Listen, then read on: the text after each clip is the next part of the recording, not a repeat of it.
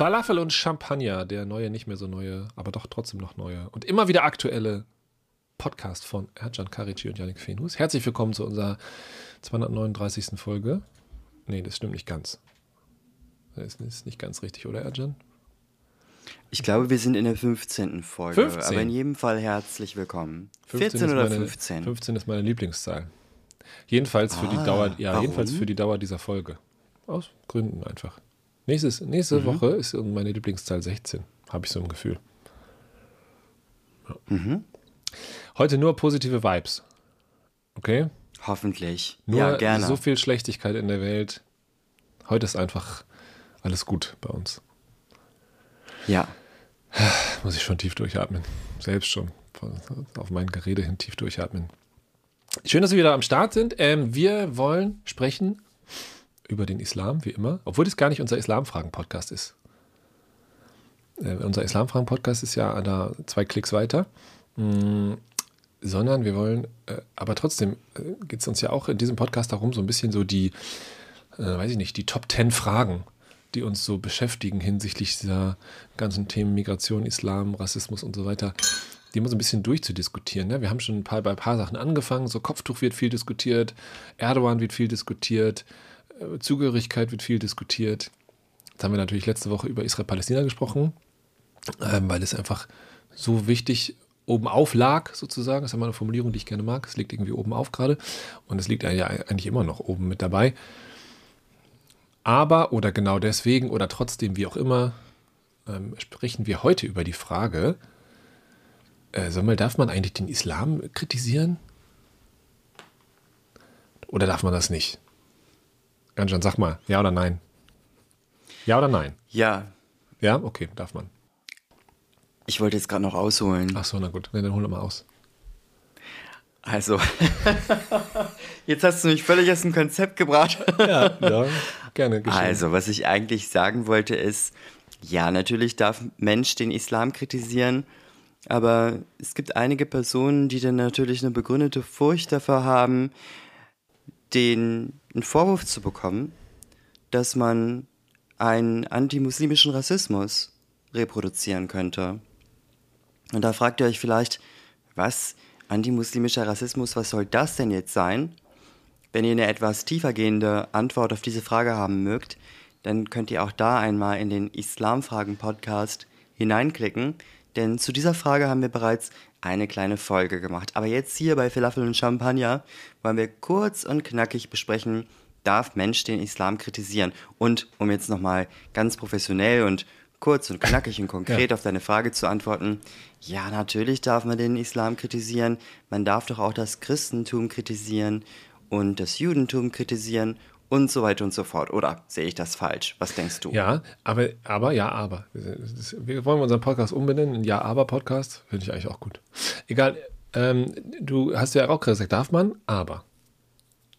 Darf man schon, aber man muss ein paar Sachen dabei bedenken. Vielleicht ist das so zusammengefasst, das worauf wir hinweisen wollen. Ne? Klar, Kritik, her damit, raus damit. Und dabei immer so ein bisschen überlegen. Letztens einen Tipp, einen Tipp gesehen, wenn man nicht sagt ja, aber, sondern ja und, dann ist es also ja, Komma und, dann ist es irgendwie sinnvoller und besser oder ja gleichzeitig oder sowas. Im, hilft manchmal dabei, so Widerstände im Gegenüber so ein bisschen gar nicht erst aufkommen zu lassen. Anyhow, beim drüber sprechen muss man an so ein paar Sachen denken. Also man sollte sozusagen mündig sein im Sprechen darüber, ja. Man sollte sich klar machen, was das bedeutet, über gewisse Sachen in Deutschland zu reden. Ähm, und das hat sozusagen auch viel damit zu tun, wer hört mir eigentlich zu und so, da können wir gleich mal rein diven. Du hast gerade gesagt, äh, natürlich, man darf ja auch das Christentum kritisieren oder den, das Judentum kritisieren.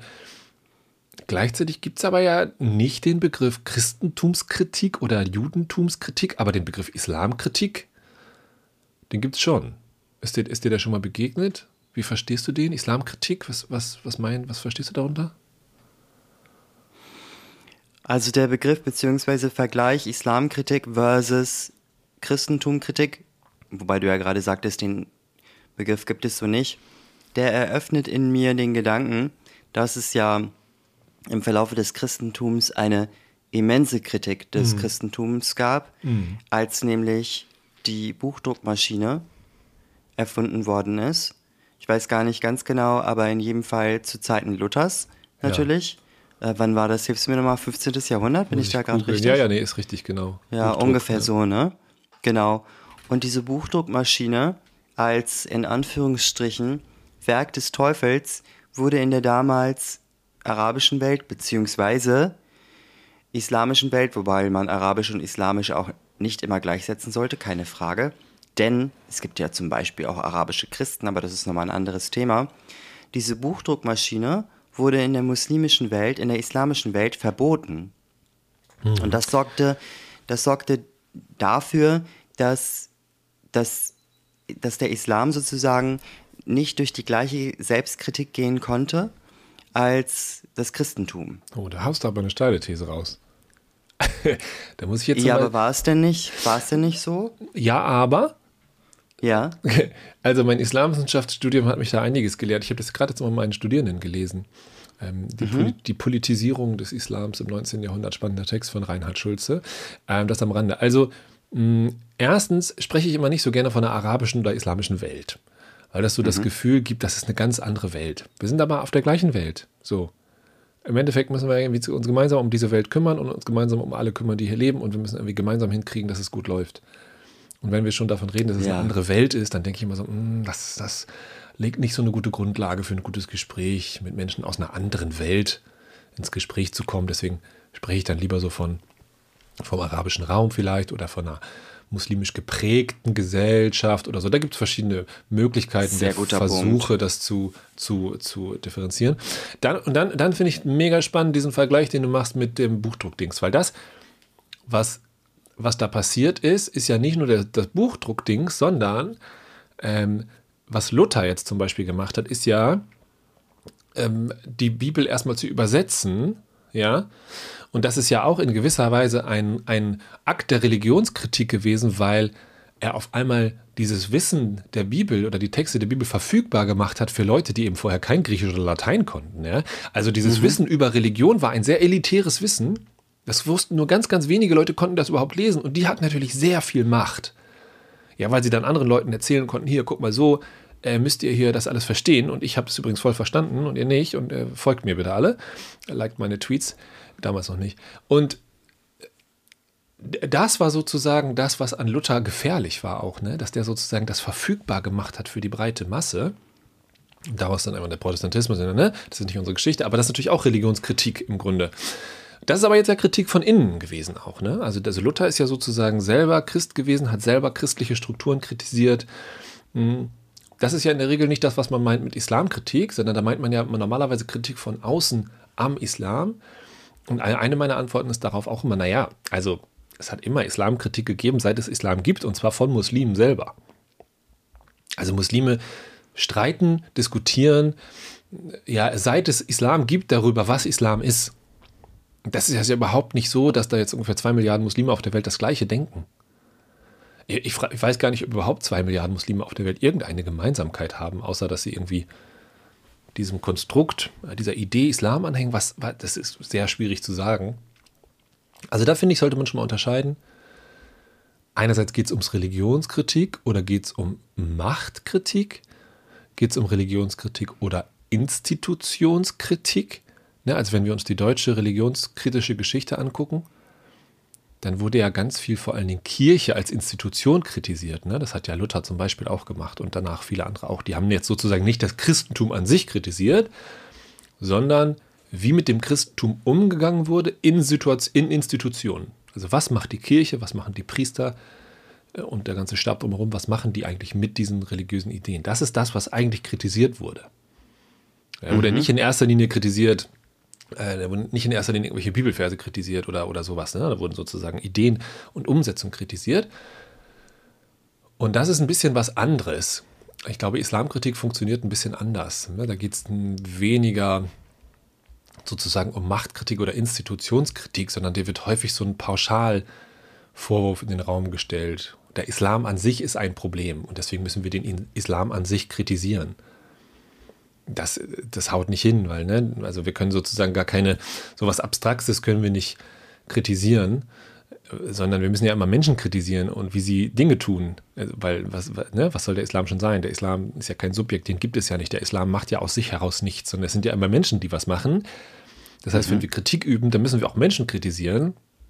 Wenn wir Menschen kritisieren, dann können wir nicht einfach nur eine Religion oder einen religiösen Aspekt kritisieren, dann müssen wir verstehen, dass da super viele Sachen eine Rolle spielen. Also Menschen verhalten sich ja sozusagen nicht einfach nur aufgrund einer Religionszugehörigkeit. Es sind ja keine Koraner auf zwei Beinen. Ja, der, der Koran ist ja keine To-Do-List so und da, so, also, sondern das ist ja sehr viel komplexer. Da gibt es Auslegungstraditionen und Streitereien und Konflikte und alles Mögliche. Und sozusagen selbst im religiösen Aspekt ist es komplex und dann kommen eben noch ganz viele andere Sachen hinzu. Also politische, ökonomische, soziale, emotionale Faktoren, Macht, Abhängigkeiten, all das spielt eine Rolle wenn wir uns sozusagen die Frage stellen, warum tun Menschen, was sie tun? So. Und jetzt nochmal ganz kurz den Bogen zu schlagen, dann gebe ich wieder vielleicht zurück, was du so dazu denkst, wenn ich hier so vor mich hin palaber. Die, der Widerstand in, in einigen islamischen, islamisch geprägten Ländern, in Ägypten beispielsweise, gegen diese Buchdruckmaschine, mhm. der kam von religiösen Autoritäten ja auch, weil sie Angst hatten, ihre Macht zu verlieren. Ne? Weil auch sie sozusagen wie in Luthers Zeiten die Leute äh, sozusagen so ein Patent hatten auf Religionsverständnis und, und damit ganz viel Macht hatten. Und dann haben gesagt, auf einmal dürfen, können das alle lesen, äh, äh, das finden wir nicht so gut. Wir wollen eigentlich lieber die Einzigen bleiben, die das lesen. Das hat also mit Religion gar nicht so viel zu tun, sondern eher mit der Frage, ey, wer entscheidet hier sozusagen? Wer ist an der Macht? Wer hat die Deutungshoheit? Und das muss man natürlich kritisieren. Ne? Macht kritisieren oder in Frage stellen, reflektieren, auf jeden Fall. Das ist super wichtig, ja. Mhm. Sind wir weitergekommen jetzt in unserer Beantwortung der Frage? Ja, wir sind auf jeden Fall weitergekommen. Vielen Dank erstmal für diese detailvolle Darstellung. Also ich glaube, wenn ich so von mir anfange, ich habe kein Problem damit, den Islam zu kritisieren, aber ich möchte natürlich auch schauen, dass auch ich selber, jemand, der sich selber auch als muslimisch bezeichnet oder muslimisch sozialisiert worden ist, dass ich jetzt auch keine Form des antimuslimischen Rassismus mhm. entwickle, denn das ist mhm. in jedem Fall so eine statistische Realität in unserer ja, Gesellschaft. Das stimmt. Es ist eine statistische Realität, dass Menschen zum Beispiel mit einem nicht-deutschen Namen viel schwieriger zu einem Jobbewerbungsgespräch eingeladen werden, als im Vergleich Personen mit einem deutschen Namen. Und wenn man zum Beispiel an ein Bewerbungsfoto denkt, dann äh, und dann an eine Frau denkt, die ein Kopftuch trägt und diese Frau zum Beispiel einen meinetwegen türkischen, an, türkisch anmutenden Namen hat, mhm. dann wird sie sogar noch weniger zu Jobbewerbungsgesprächen eingeladen, wenn Mensch auf dem Foto sieht, dass sie ein Kopftuch trägt. Ja. Und das sind wissenschaftliche, statistische Wahrheiten. Mhm. Also man kann das nicht leugnen, dass es in unserer deutschen Gesellschaft einen sogenannten antimuslimischen Rassismus gibt. Ja. Und davon sind natürlich auch Menschen betroffen, die muslimisch gelesen sind. Es gibt ja auch Personen, die, von denen man vielleicht denken könnte, ach, die sind sicherlich muslimisch, die sind islamischen Glaubens, aber sind sie eigentlich gar nicht wirklich, weil sie vielleicht einer anderen Religionszugehörigkeit angehören oder weil sie gar nicht religiös eingestellt sind. Hm. In Deutschland leben ungefähr 83 Millionen Menschen und so genau kann man das natürlich nicht sagen, ungefähr 4,8 bis 5 Millionen Muslime. Ungefähr, ja, so genau kann man das nicht sagen. Auf der Welt leben ungefähr 8 Milliarden Menschen und 2 Milliarden gehören dem, dem Islam an. Ja. Genau, diese, diese statistische Realität, die du ansprichst, jetzt nennst du es antimuslimischer Rassismus. Da gibt es eine große Diskussion darüber, ne? was ist der richtige Begriff. Ja, dann sagen einige, mhm. hm, der Islam ist ja irgendwie keine Rasse, so in dem Sinne, das macht ja keinen Sinn, das ist ja eine Religion und Religionskritik ist ja was anderes als Rassismus. Das stimmt einerseits, andererseits auch nicht, ja, weil auch Schwarzsein zum Beispiel ist keine Rasse. Also diese Rassenidee ist immer eine Erfindung. Und so wird Islam auch behandelt, sozusagen, ne? als, als so eine, fast wie so eine Rasse. Also als wären sozusagen alle, die dem Islam angehören, würden sich auf eine bestimmte Art und Weise verhalten. Das ist ja das gleiche Vorurteil, wie alle, die schwarz sind, verhalten sich auf eine bestimmte Art und Weise. Oder alle, die äh, aus China kommen, verhalten sich auf eine bestimmte Art und Weise. So funktioniert Rassismus. Dafür ist es nicht wichtig, ob es die Rasse in Anführungszeichen wirklich gibt, weil es gibt gar keine. Es gibt gar keine Rassen, sondern das ist alles ein Konstrukt, das ist alles eine Erfindung von Menschen. Ähm, deswegen vielleicht, also auch da gibt es Islamfragen folgen von uns dazu, wo man nochmal tiefer reingehen kann. Ein anderer Begriff, der benutzt wird, ist Islamfeindlichkeit. Der ist erstmal weniger kontrovers, weil er äh, klarer ist, greifbarer ist und weniger äh, um die Ecke denken äh, und weniger Hintergrundwissen dafür verwendet werden muss. Und da, genau, da sind die Zahlen relativ klar. Ne? Ungefähr die Hälfte der Menschen in Deutschland haben eine islamfeindliche Haltung oder islamfeindliche Einstellungen. Und wenn wir das jetzt zusammendenken mit der Islamkritik, dann wird es auf einmal interessant. Ja? Also stellen wir uns vor, wir reden mit jemandem über etwas, was er grundsätzlich sowieso ein bisschen komisch findet. Da müssen wir schon ein bisschen aufpassen, was wir sagen und wie wir es sagen. Weil die Wahrscheinlichkeit, dass wir diese Abneigung bestärken, die ist sehr, sehr hoch. Ja, die ist sehr, das ist sehr wahrscheinlich. Da muss man dann seine Worte sehr genau wählen. Es ist leider als Person, die öffentlich spricht, man entscheidet ja nicht so richtig, was dann passiert mit den Worten, die man so von sich gibt. Und auf einmal hat man was gesagt und wollte auf einen bestimmten Aspekt hinweisen, aber sozusagen nur der erste Halbsatz wurde, wurde gehört, ja, weil die Leute, die einem zuhören, das viel spannender finden und da eher so eine Neigung haben, in diese Richtung zu denken. Und das ist das, was wir Islamkritik immer bedenken müssen, glaube ich. Ja, also wenn wir, ich arbeite in meinen Workshops manchmal mit so Spiegelzeit- und Fokuscovern, um vielleicht mal so die Mitte der Medienlandschaft heranzunehmen. Also es geht mir jetzt nicht um, um, um linke oder rechte Beiträge zur Debatte, sondern eher so die Mitte.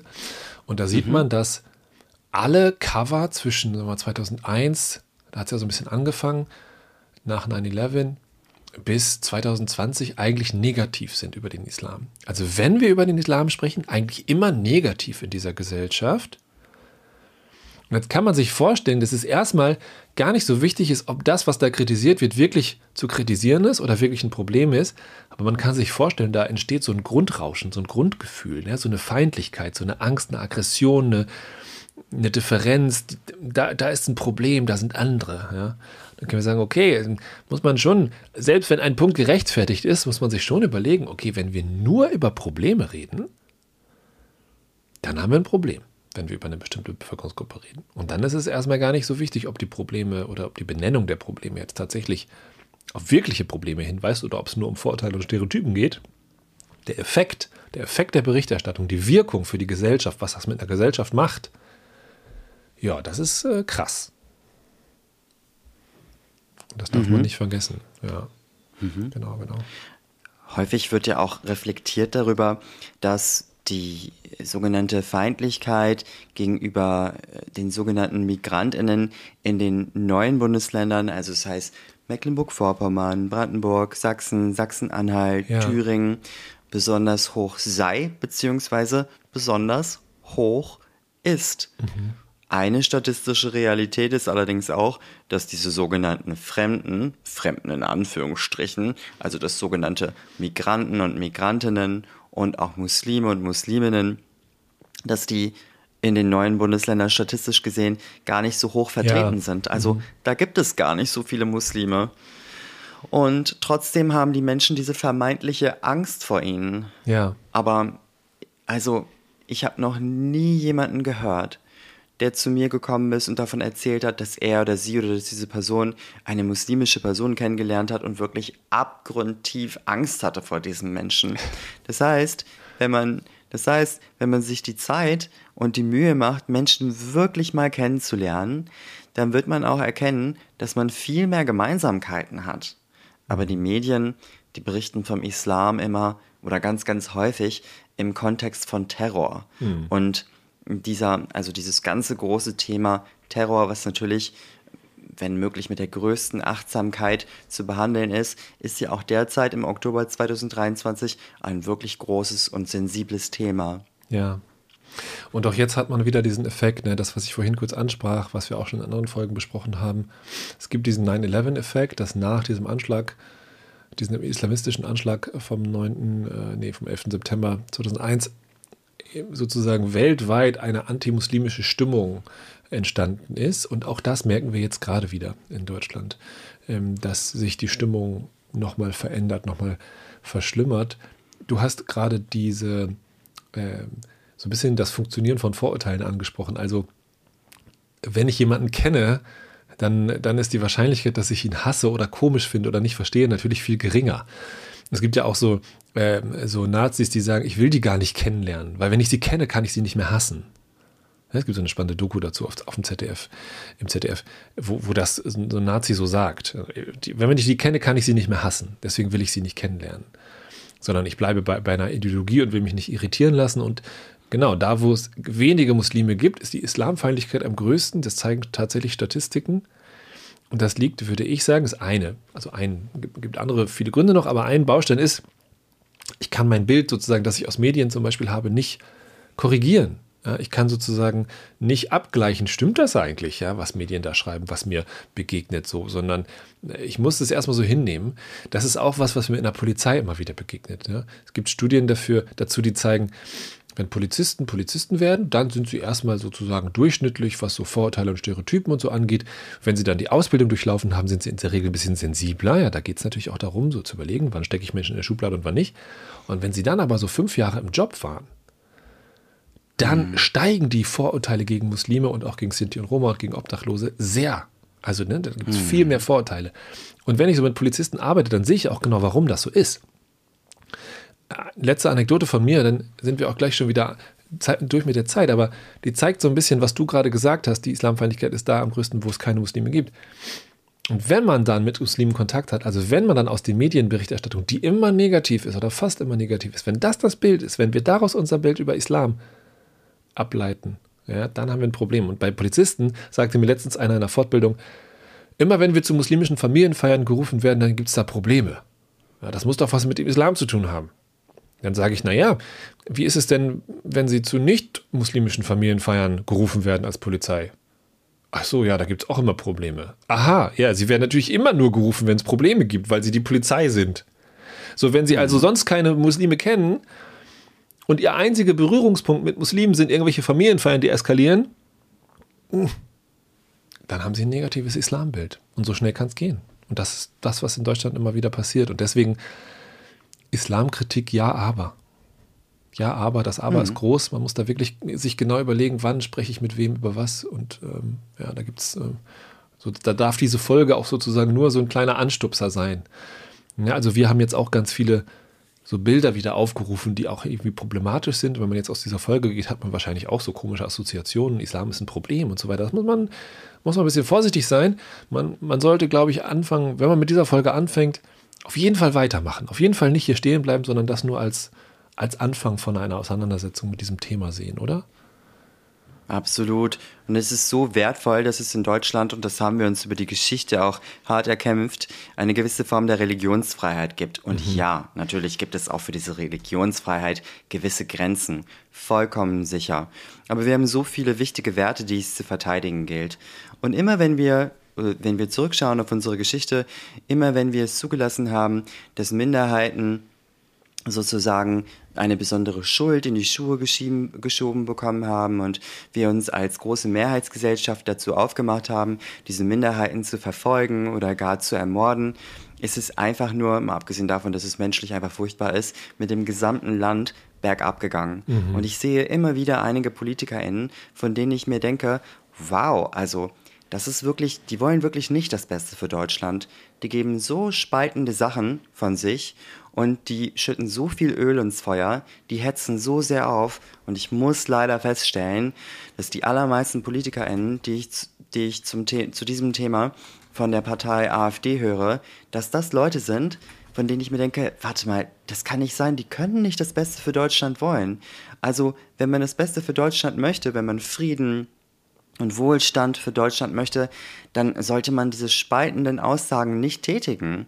Ja. Und deswegen denke ich mir, also diese Menschen, die, die können Deutschland nicht regieren und deswegen sollte man ihnen die Stimme auch nicht geben. Wenn man die Leute, wenn man die Leute von der AfD beobachtet, wie sie sich äußern in Deutschland, aber auch im, im Ausland, dann kann man eigentlich nur ausgehen, dass sie Chaos möchten. Oder wie siehst du das? Absolut. Lass uns damit abschließen, weil das nochmal sehr klar hervorhebt, in was für einem Kontext wir hier diese Debatte führen. Je schlechter es Deutschland geht, desto besser für die AfD. Genau das, was du gerade gesagt hast, hat Christian Lüth gesagt, der damals Pressesprecher oder Einsprecher der AfD Fraktion war. Er hat davon gesprochen, man könne Migranten erschießen oder vergasen. Also, ich sage das nochmal, je schlechter es Deutschland geht, desto besser für die AfD. Das ist das Mindset, in dem rechte Politik gemacht wird. Und äh, das müssen wir uns immer, immer vor Augen halten und uns die Frage stellen, genau, ist das eigentlich ein konstruktiver Umgang mit Politik? Ist das das beste Wollen für dieses Land? Klingt nicht so. Tja, ihr Lieben, manchmal hat man hier den Eindruck, man könnte ganz alleine die Welt nicht verändern. Aber vielleicht kann man das auch nochmal anders sehen. Ihr habt die Möglichkeit, durch euer Engagement, durch die Art und Weise, wie ihr mit Menschen sprecht und vor allen Dingen auch durch eure Art und Weise, die demokratischen politischen Werte zu vertreten, durchaus die Möglichkeit, die Atmosphäre und die Lage, die Situation, die Geschicke und die Geschichte unseres Landes positiv zu beeinflussen. Gebt also gut Acht darauf, welchen PolitikerInnen ihr zuhört und gebt vor allen Dingen auch gut Acht darauf, welchen Parteien ihr euer Kreuzchen gebt. Bitte in jedem Fall nicht der AfD. Mit dieser Wahlempfehlung und vielleicht der Hoffnung auf Weiterempfehlung dieser Podcast-Folge sagen wir, habt eine gute Zeit, trotz allem, und wir sehen uns, hören uns nächste Woche. Bis dann. Wiederhören.